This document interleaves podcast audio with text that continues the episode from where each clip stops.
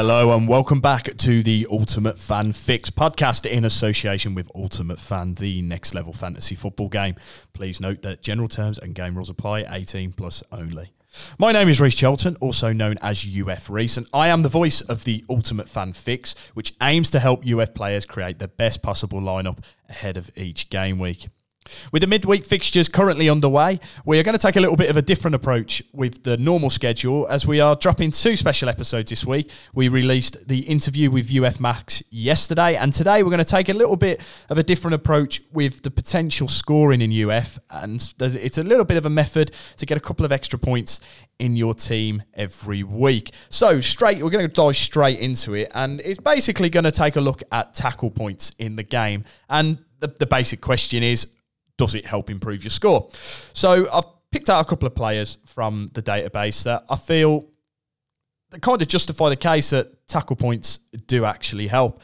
The first player being Joao Palhinha of Fulham. He's a top 10 midfielder in Ultimate Fan, despite only scoring a goal and registering two shots on target. That's only 11 points in total, and it doesn't look spectacular. However, his 15 tackle points have launched him up, up the leaderboard into the top 10, which makes a massive difference when you look at his score. He picked up four points in game week one, two points in game week two, 11 points in game week three, two points in game week four, and six points in game week five. And without the tackles, he wouldn't even be in the top 45 midfielders in the game. So straight away, he's he's a, a great case to be made here that his tackle points are making a difference in the scoring. Uh, another player that I'd like to bring a bit of light onto is Alexis McAllister. He's proven to be a gem uh, just as a penalty taker, to be perfectly honest. But he's got he has a better ranking purely on the basis of his tackle points. He holds a top 15 player rating with 28 points this season. And without his 10 tackle points, he would just fall out of the top 50 scoring player cards this year.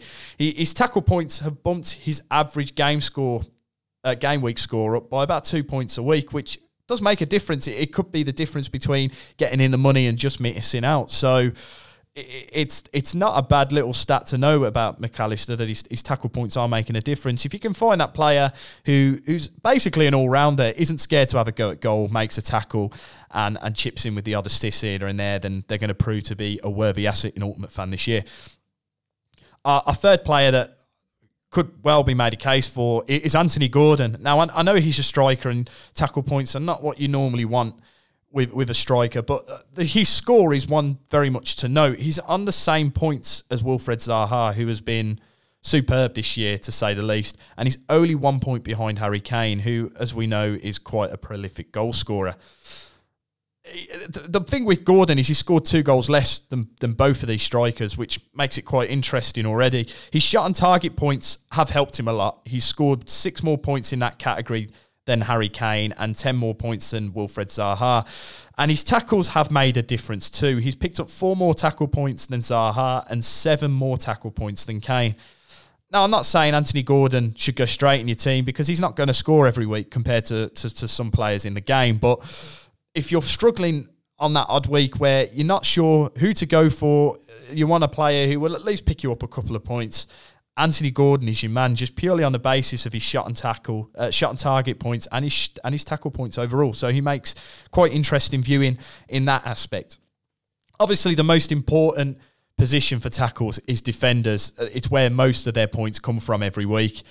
You, you wouldn't expect them to be in the scoring, so you want a player that will pick up at least two or three points from tackles every week. And the first the first person that can be made the case for is Pascal Struijk. He he's completely flew under the radar in Ultimate Fan this year. He's the second highest scoring defender card in the game, despite only registering one assist. He's registered 15 tackles already. That automatically makes him a very interesting card. He's a bit of a silver gem. You can get him for about 40 coins. And while he's not guaranteed to get a clean sheet in a Leeds side, you will pick pick them up in tackle points. So it's a bit more of a safer bet than taking a chance with a top six defender that you're only really going to be guaranteed a clean sheet with. Another player that also fits this bill is, is Neco Williams. He's the fourth best performing defender, despite not having a goal or an assist uh, point at all, which is quite phenomenal when 12 of his 21 points this year have come from tackles.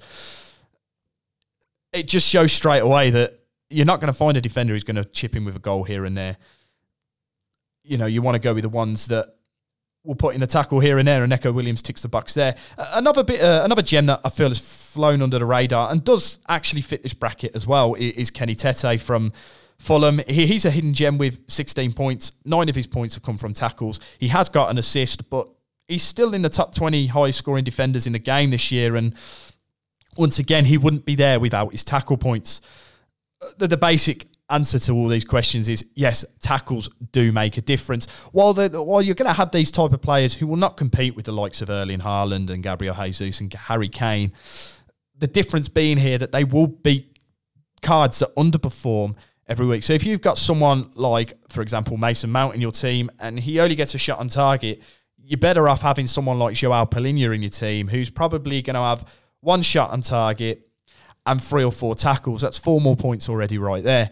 It's, the defensive midfielder is is probably it's not the, the most riskiest of moves in UF compared to, to other fantasy outlets.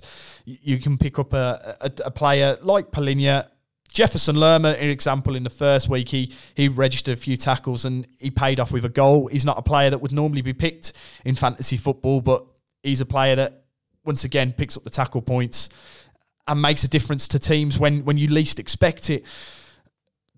While, you, while the goals are the main outlet for fantasy football, and you do need to find those players that scored, if you're really struggling in a week, picking up a player that you know will pick up a couple of tackles and is a bit more of an all rounder, like Alexis McAllister, for example, he's probably a better option to take there.